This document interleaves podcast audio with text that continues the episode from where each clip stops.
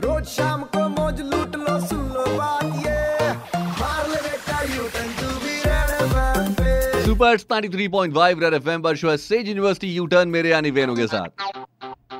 Fake news पढ़ के mind में आया वाई वाई तो याद रखना वेनु करेगा वेरीफाई वेरीफाई मतलब लोग बैठे बिठाए फिजूल में टाइम पास करने के नाम पर या पता नहीं क्यों एक फेक न्यूज़ सर्कुलेट कर देते हैं। आज मेरे भी हाथ लग गए ऑन व्हाट्सएप एक न्यूज़ सर्कुलेट हो रही है जिसमें कहा जा रहा है कि कोविड की जो थर्ड वेव के चांसेस हैं और इसके अलावा जो फेस्टिव सीज़न सामने है, नवरात्र चल रहा है, दिवाली आने वाली है तो एक मैसेज वायरल हो रहा है जिसमें ये कहा जा रहा है कि भाई साहब, लगातार जो कोविड के पेशेंट्स बढ़ रहे हैं, इस वजह से कल सुबह से आई रिपीट कल सुबह से देश भर में लॉकडाउन लगाया जाएगा, जो कि गलत है और इसके अलावा जितनी भी ट्रेन सर्विसेज़ है, वो देश भर में बंद की जाने वाली है। यार, कैसे कर लेते हैं लोग? मतलब ये तो कोई बच्चा भी बोल देगा कि फर्जी वाड़े मत फैला रहा है चंग काट दूँगा। हाँ एक्चुअली में, ये जो अपडेट वायरल हुई उसके बाद गवर्नमेंट ऑफ़ इंडिया ने एक क्लैरिफिकेशन इशू किया, जिसमें प्रेस इन्फॉर्मेशन जो गवर्नमेंट की इंस्टीट्यूशन है, इसने फैक्ट चेक किया और ट्वीट करके कहा कि गवर्नमेंट ऑफ़ इंडिया ने ऐसा, ऐसी कोई अनाउंसमेंट नहीं की है। इसलिए प्लीज़